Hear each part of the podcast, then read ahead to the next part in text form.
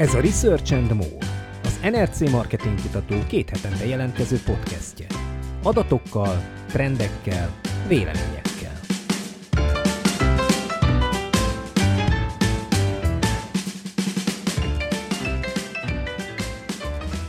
Köszöntöm a hallgatókat, Szűcs Szilvi vagyok. Rendhagyó módon nem az NRC stúdiójából jelentkezik ez a podcast, hanem résztvevő otthonról jelentkezik be. Kuruc Imre Sági Ferenc lesz a mai beszélgetőtársam, vagy egymásnak a beszélgetőtársai mi leszünk. A mai adás apropóját a Covid adta, amit azért hangsúlyozok így előre, mert bizony jöttek olyan észrevételek az előző podcast adásokkal kapcsolatban, hogy, hogy már megint a Covid, már megint a Covid. Hát az a helyzet, hogy most ez, a, ez az aktuális téma, és a piackutatást is bizony befolyásolja bizonyos szempontból a COVID. Emiatt elkerülhetetlen, hogy beszéljünk kicsit általánosan is arról a témáról, hogy vajon ez az egész járvány, ami lassan egy éve tart, hogyan befolyásolja a piackutatást, mind módszertanilag, mind pedig témailag, illetve a válaszadókat vajon befolyásolja az, hogy van ez a járvány. Nagyon sok ügyfelünknek kellett uh, idén átgondolni azt, hogy bizonyos kutatásokat offline-ról online-ra tesznek, Ugye nálunk ez már hosszú évek óta téma, hiszen online kutató cég vagyunk, viszont ami, ami újdonságként bejött ebbe az offline-ról online-ra való váltásban, azok a kvalitatív kutatások, mégpedig nem azért, mert most lett online kvalitatív kutatásunk először az NRC-nél, mert hogy már évek óta csinálunk ilyet. Viszont az ügyfelek számára most vált igazán élessé az, hogy online kvalitatív kutatásokat rendelnek meg tőlünk, vagy, vagy kikérik a véleményünket, hogy, hogy melyik verziót ajánljuk nekik. Te hogy látod ezt, Szimre? Köszöntöm én is a hallgatókat. Igen, azért ezt szerintem ketté kell választani, hogyha arról beszélünk, hogy a piackutatásra milyen hatással volt a, a COVID helyzet. Ugye egyrészt a kvantitatív kutatásoknál azt gondolom, hogy az online kutatás az annyira gyökeret vert már Magyarországon is. Nem mondom azt, hogy már minden kutatást online végeznek, de azt, hogy online végzünk egy, egy kvantitatív kutatást, az ma már nem egy olyan különleges dolog. Ebben a tekintetben itt azért az átállás sokkal természetesebbnek tűnt, még akkor is, hogyha nyilván voltak ennek a COVID helyzetnek vesztesei, hogyha az offline kutató cégekre vagy az offline kutatásokra gondolunk. Ilyen szempontból az online kutatás az picit győztesként tudott kijönni, bármennyire furcsán is hangzik egy ilyen egyébként negatív esemény sorozat kapcsán. A kvalitatív kutatás az már érdekesebb, hiszen ott már azért évek óta látjuk azt, hogy annak ellenére, hogy technikailag lehetséges a kvalitatív kutatást átvinni az online térbe, erre a válaszadók is felkészültek, ezt egyébként most látjuk is. Azt gondolom, hogy a kutató cégek is hajlandóságot mutatnának erre, mégsem igazán sikerült, és nem csak Magyarországon, nemzetközi szinten sem történt meg az áttörés a kvalitatív kutatásban az online-osítást illetően. Most a COVID helyzet ezt kikényszerítette, Nyilvánvalóan ennek a következménye az, hogy nem biztos, hogy a legjobb megoldásokat sikerült megtalálni arra, hogy a kvalitatív kutatások megjelenjenek az online térben. Nagyon gyorsan kellett cselekedni, nagyon gyorsan kellett változtatni adott esetben a kutatásoknak a paraméterén, de úgy tűnik, hogy sikerült meglépnie a piackutatási szakmának ezt az egyébként nem kis lépést, és úgy tűnik, hogy az ügyfelek is elégedettek azokkal a kvalitatív kutatásokkal, amelyeket így igazából kényszer szülte módon az online térbe vittünk át. Itt is azt mondhatjuk, hogy az a szándék, ami megvolt bennünk már az elmúlt években, hogy az online erősödjön a kvalitatív kutatások terén is, az most bekövetkezett. Nagy kérdés, hogy ez mennyire lesz tartós. Ugye az NRC-nek a COVID előtt is volt már online kvalitatív megoldása, saját kvalitatív szoftvere, fókuszcsoportokra, interjúkra, fórumokra, blogokra, stb. stb. Tehát ilyen szempontból minket nem ért váratlanul ez, a, ez az online-osítás.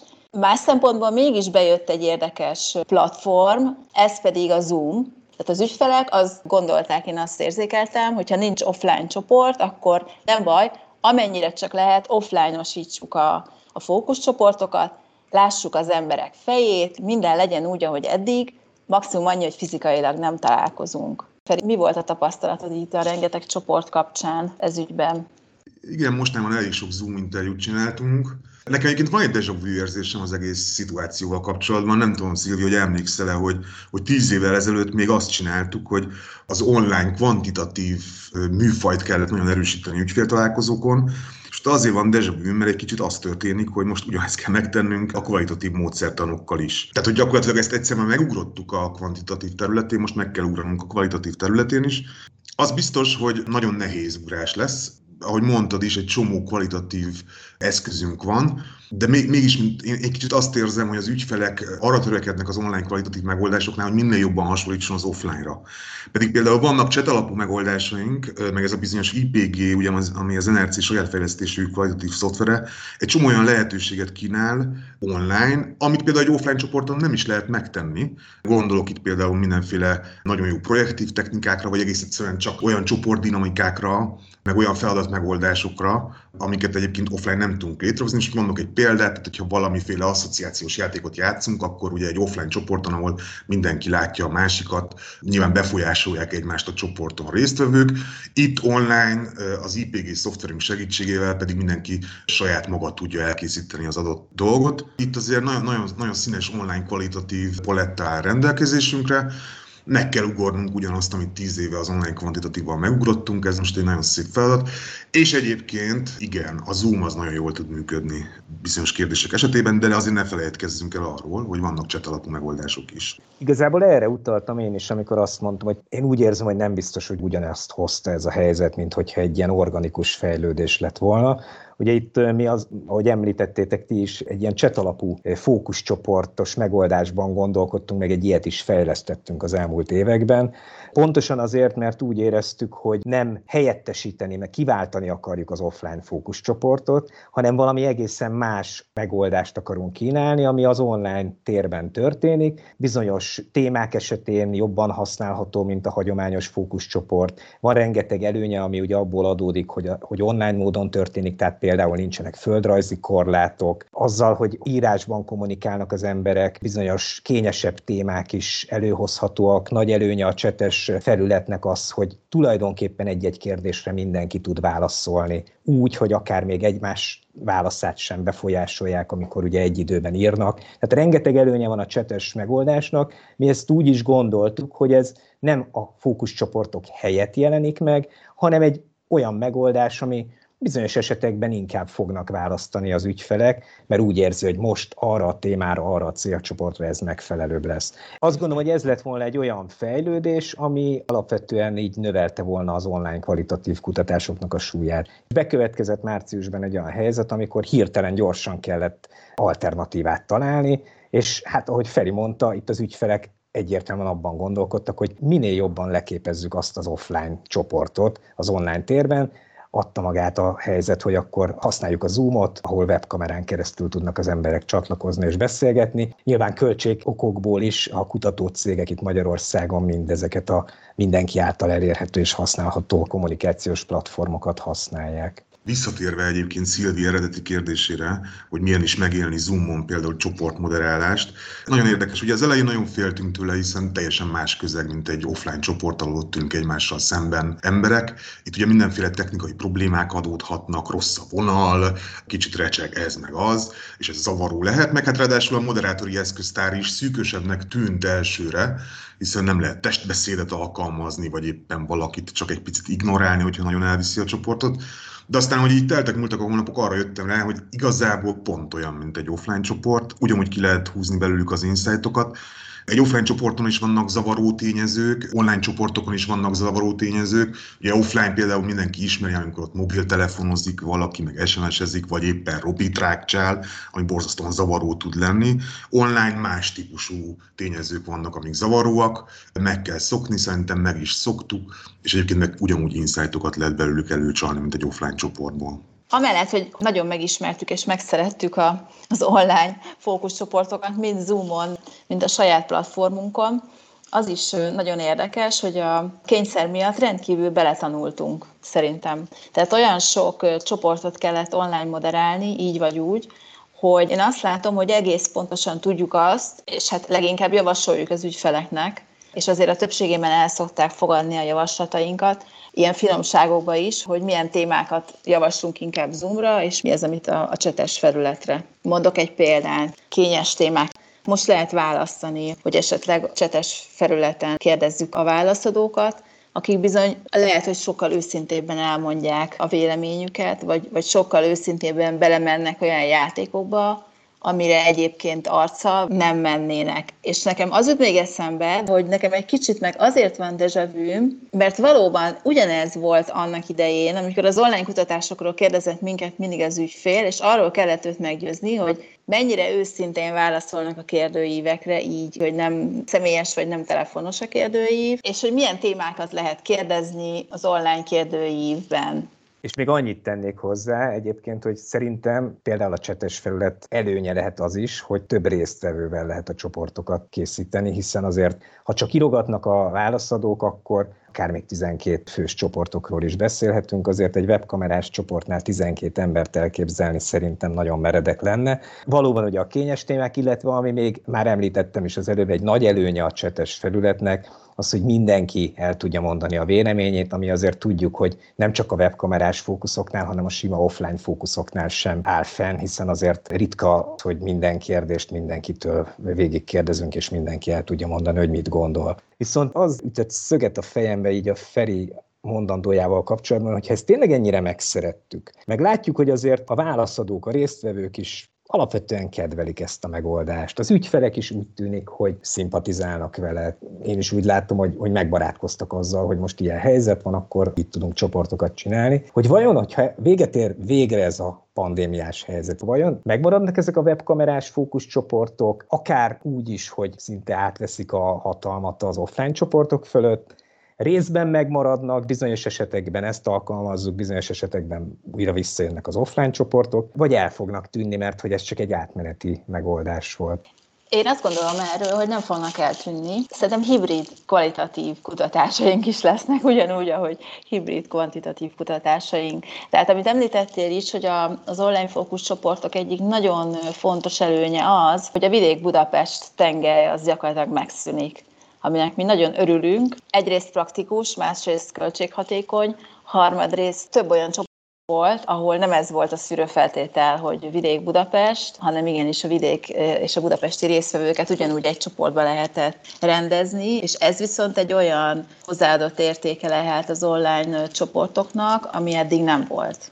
Igen, ez egy, ez egy nagyon fontos előnye az online-nak, hogy a, hogy a vidékieket is könnyebben meg lehet szólítani. Ugye korábban az egésznek a logisztikája nehezebb volt, most ez a Budapest vidék törésvonal kvalitatív kutatási értelemben eltűnni látszik. És hogy mi lesz a COVID után, szóval itt, itt azért arról beszélünk, hogy az ügynökség milyen megoldásokat tud szállítani az ügyfeleknek, meg hogy az ügyfelek mit is szólnak ez az egészhez majd, mert az online kvalitatívhoz, de azért van egy harmadik tényező is, a maga a válaszadó, és az ő véleménye is nagyon fontos lesz szerintem ebben a kérdésben. Ugye évek óta tendencia, hogy egyre nehezebb elérni a válaszadókat, kvantitatív kutatásokban is és kvalitatívban is, de így az online megoldásokkal ez mint hogy egy csapásra egy picit könnyebbé vált volna, legalábbis nekünk ez a tapasztalatunk. Mi ugye az NRC-nél folyamatosan monitorozzuk a netpanel tagjait. Én nagyon könnyen el tudom képzelni, hogy a jövőben, amennyiben visszaáll majd a helyzet a COVID előtti időszakra, jönni fognak olyan kérések a válaszadók részéről, hogy de szuper jók voltak ezek a Zoom csoportok, mennyire egyszerű, mert nem kell villamos után futkorászni, ugye mindig, mindig voltak elkésők, akik kicsit lemaradtak a csoportokról. Itt például ebben az esetben elkésőkről nem nagyon beszélni. Szóval, hogy ilyen nagyon praktikus okokból el tudom képzelni, hogy a válaszadók is ragaszkodni fognak az online metódushoz. És én nem tudom, hogy Szilvi mit értettél pontosan, amikor azt mondtad, hogy hibrid megoldások, de nekem erről van egy elképzelésem, ugye, hogy a kvantitatív kutatásban is azt szoktuk mondani, hogy tulajdonképpen a hibrid adatfelvételek szállítják a legjobb megoldást, legalábbis abban a tekintetben, hogy a célcsoportunkat minél teljes körülben tudjuk elérni, hiszen ugye vannak olyanok, akiket egy online kérdővel lehet megszólítani, vannak akiket telefonos kutatással, esetleg olyanok is, akik pedig úgy érhetők el, hogyha bekopogtat hozzájuk egy kérdező biztos. Tehát tulajdonképpen, hogyha ezeket a módszertanokat, ezeket az adatfelvételi megoldásokat egyesítenénk, akkor tudnánk a legszélesebb kört elérni. Kvalitatív kutatásnál nyilván nem annyira fontos az, hogy mindenkit elérjünk, hiszen ugye egy egészen más módszertanról van szó, de szerintem itt is lényeges lehet, és azért látjuk azt, hogy az offline csoportok azért kirekesztenek bizonyos szegmenseket, akik nem akarnak vagy nem tudnak eljönni mondjuk este 5 órakor vagy 7 órakor egy beszélgetésre, azok lehet, hogy most online módon egy webkamerán keresztül simán be tudnak csatlakozni, mert egyébként szívesen részt vennének. Fordítva is igaz, azt gondolom, hogy vannak, akik pedig a webkamerás megoldásban nem tudnak részt venni, vagy azért, mert nincsenek meg a technikai feltételeik, vagy egészen egyszerűen csak nincs egy nyugodt sarok a lakásban, ahol ő le tudna ülni ilyen csoportos beszélgetésen. Nyilván mind a két módszernek vannak kárvalótja ilyen szempontból a válaszadók körében, akik nem tudnak részt venni benne, úgyhogy én a hibrid megoldást úgy tudom elképzelni, hogy amikor újra lehetnek majd offline csoportok is, miért ne lehetne akár azt csinálni, hogy a négy fókuszcsoportból kettő online történik, kettő pedig hagyományos offline módon, minél többféle embert bevonva így a kutatásba. Szerintem ez egy tök menő és jól működő dolog lehetne a jövőben. A másik téma, ami a COVID és a piackutatás nagy témakörébe tartozik, az az a kérdés, amit szintén többször feltesznek az ügyfelek, hogy vajon a válaszadók válaszaiban megjelenik-e a COVID, megjelenik-e az a probléma, hogy tulajdonképpen most egy ilyen, ilyen pandémiás időszak van, és hogy az, az embereknek az élete gyakorlatilag kivétel nélkül megváltozott. Az elmúlt egy évben ez a kérdés többször is elhangzott az ügyfelek részéről. Azt szeretném tőletek kérdezni, hogy kicsit sugalmazott a kérdés, hogy befolyásolja a válaszadók válaszadását az, hogy pandémia van. Azért mondom, hogy sugalmazott a kérdés, mert ebben az évben mi is döntöttünk úgy bizonyos témákról, bizonyos trekkingekről, hogy nem biztos, hogy érdemes elindítani akár egy impulzus vásárlás trekkinget, akár bármilyen olyan témát, ami szorosan kapcsolódik a pandémiához, miközben nyilvánvaló, hogyha az emberrel ilyen életesemény történik, hogy egy, egy járvány kellős közepén van, attól még lehet őt megkérdezni, hogy bizonyos témákról mit gondol. Nyilván nem arról van szó, hogy akkor addig, amíg járvány van, addig nem kérdezzünk semmiről, hiszen ilyen időszak normál esetben is van, például a karácsony. Bizonyos témákról nem kérdezzük karácsony közelében, vagy az ünnepek közelében az embereket egyszerűen azért, mert teljesen megváltozik a vásárlási szokásuk ti hogy látjátok, hogy megváltozott-e a válaszadók válaszadása a pandémia alatt? Szerintem a válaszadó pont annyira megbízhatóan válaszol pandémia alatt, mint pandémia előtt, meg, meg majd ahogy után fog. Sőt, emlékeztek, amikor itt március-áprilisban az egész elkezdődött, akkor így jöttek ezek a cikkek, hogy akkor most örökre mindannyiunk élete megváltozik, lerohanták a hipermarketeket, itt most mindenki online fog élelmiszert vásárolni, és aztán április-május környékén az elker trackingünket elemezve, ugye vártuk az óriási nagy áttöréseket, és azt lehetett mondani, hogy nem történt ilyen. Mert akkor az emberek még borzasztóan kivártak, igazából ragaszkodtak a korábbi életükhöz, és ennek megfelelően is válaszoltak. Tehát az eredményekben akkor semmit nem láttunk. Ugyanakkor, hogyha most elővesszük a mostani elker tracking eredményeket, amit szeptember végén, október elején mértünk, akkor már bizonyos változások, amik egyértelműen a Covid-nak köszönhetők, benne vannak a válaszokban. Nem hiszem, hogy az emberek úgy válaszolnak, hogy a korábbi életükre gondolnak, akkor, amikor arra kérjük őket, hogy mesélj el, hogy az ő fogyasztási szokásai jelenleg hogy alakulnak, és azt sem hiszem, hogy például a Covid-tól ne tudnának elvonatkoztatni akkor, amikor mi arra kérjük őket, hogy most akkor gondoljon valamilyen 2019-es állapotra. Tehát ezt azért nagyon-nagyon komolyan lehet trackingelni, nagyon komolyan lehet különféle módszertanokkal filterezni. Igen, szerintem az emberek pontosan arra válaszolnak, amit mi kérdezünk tőlük, az aktuális élethelyzetünknek megfelelően. Hát most az aktuális élethelyzetüket a Covid határozza meg. Én viszont Szilvivel abban egyetértek, hogyha arra vagyunk kíváncsiak, hogy most ebben a elmúlt fél évben vagy akár még a következő pár hónapban hogy viselkedik valaki, akkor nyilván ebben az időszakban kell vizsgálni, és arra vagyunk kíváncsiak, hogy a COVID milyen hatással volt rá. De ugye például te Szilvi említetted az impulzus vásárlást, azt tudjuk, hogy az impulzus vásárlásra például egyértelműen hatással volt a COVID helyzet. Nyilván amiatt, hogy az emberek kicsit korlátozottabbnak érzik magukat az élelmiszerüzletekben, maszkban kell mászkálni, nyilván próbálnak minél kevesebb időt ott eltölteni, ezért ez egészen biztosan hatással van az impulzus vásárlás, meg lehet látni az adatokból is, hogy kevesebbet vásárolnak így az emberek.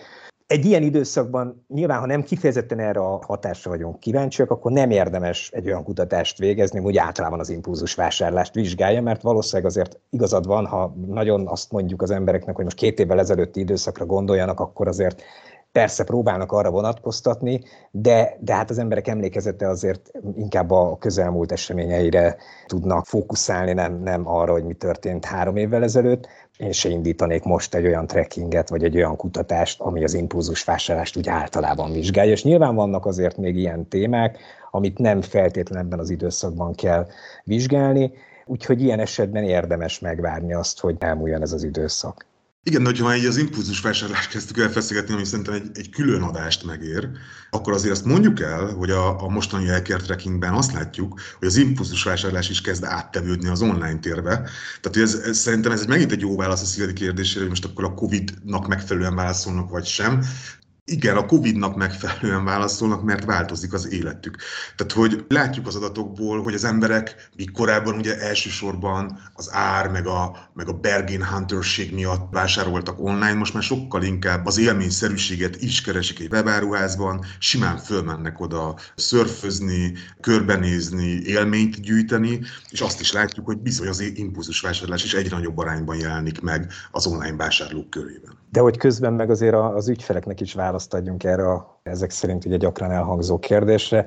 Mondjuk egy termékkoncepciót, vagy egy reklámot nyilván az emberek most sem ítélnek meg másképpen, mint a Covid időszak előtt. Nyilvánvalóan ilyen célú kutatásokat pont ugyanúgy el lehet most is végezni, mint lehetett korábban, vagy majd később. Ha konkrét mostani szokásaikra vagyunk kíváncsiak, arra vagyunk kíváncsiak, hogy milyen a fogyasztói magatartás, a vásárlói viselkedés, ott bele kell kalkulálni, hogy a COVID helyzet erre hatással van, így a válaszok is mások lesznek, mint mondjuk voltak egy évvel ezelőtt.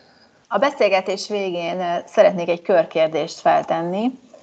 Érdekes ez a körkérdés, mert tulajdonképpen hárman vagyunk a körben. Tehát, hogy én... Háromszög kérdés. Háromszög kérdés. Kicsit ilyen filozofikus a kérdés, hogy ti hogy látjátok, változik-e a piackutatás a pandémia után? Azt értem ez alatt, hogy bár remélhetőleg ez egy rövid időszak lesz, és, és nagyon hamar már múlt időben tudunk beszélni erről az időszakról, de hogy mégiscsak egy meghatározó időszak volt, például a piackutatás szempontjából is, és hogyha kezdhetem a saját körkérdésemre a választ, akkor én azt gondolom, hogy két szempontból mindenképpen hatással lesz a piackutatásra.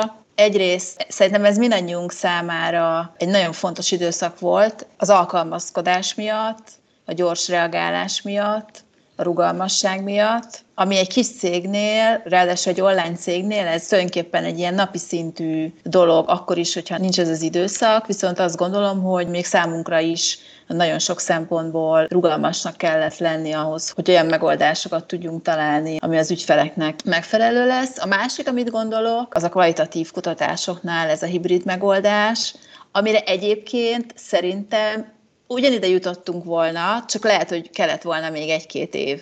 Tehát ilyen szempontból szerintem ez egy, ez egy jó dolog, ha lehet mondani a pandémiával, vagy ezzel a helyzettel kapcsolatban, hogy hamarabb kialakulhat ez a hibrid kvalitatív módszertan. Feri, te mit gondolsz? Én pontosan ezt, amit te mondtál, nem hiszem, hogy nagyon alapjaiban meg fog változni a piactatás a pandémia hatására, meg azután. Szerintem meglévő trendek gyorsultak fel, Egyrészt, amit mondtunk, meg itt tényleg itt vége az adás során erről beszélgettünk, hogy az online kvalitatív módszertanok gyorsabban nyernek teret, mint ahogy teret nyertek volna, de az, hogy teret nyertek volna, az egészen biztos. És egyébként a kvantiban is. Ugye Magyarországon az online kutatásoknak a részaránya a teljes piackutatáson belül még mindig viszonylag alacsonynak számít a nyugat-európai piacokhoz képest. Ez a térnyerés egy picit fel fog gyorsulni a Covid utáni időszakban most így gyakorlatilag az online második nagy térnyerésének lehetünk szemtanúi, ez nem egy természetes folyamat eredménye, hanem egy ilyen nagyon agresszív külső hatásnak az eredménye, mint egy pandémia, de ezek a trendek amúgy is megvoltak, ezek fognak tovább gyorsulni a következő időszakban is. Nem csak a szemtanúi vagyunk az online második nagy térnyerésének, hanem az aktív részesei, sőt alakítói is, én azt gondolom.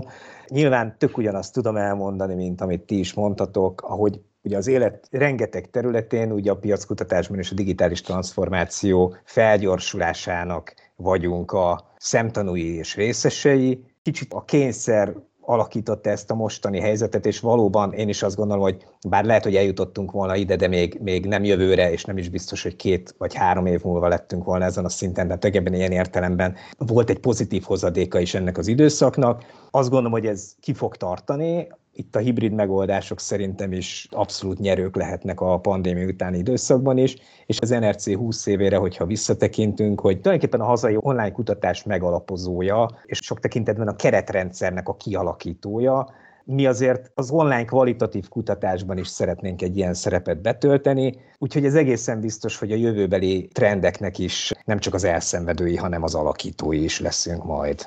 Köszönöm szépen nektek a beszélgetést, és köszönöm a hallgatóknak, hogy meghallgattak minket. A régebbi podcasteket a Spotify-on, iTunes-on, YouTube-on meghallgathatják. A következő adás két hét múlva jön. Viszont hallásra. Viszont hallásra. Viszont hallásra.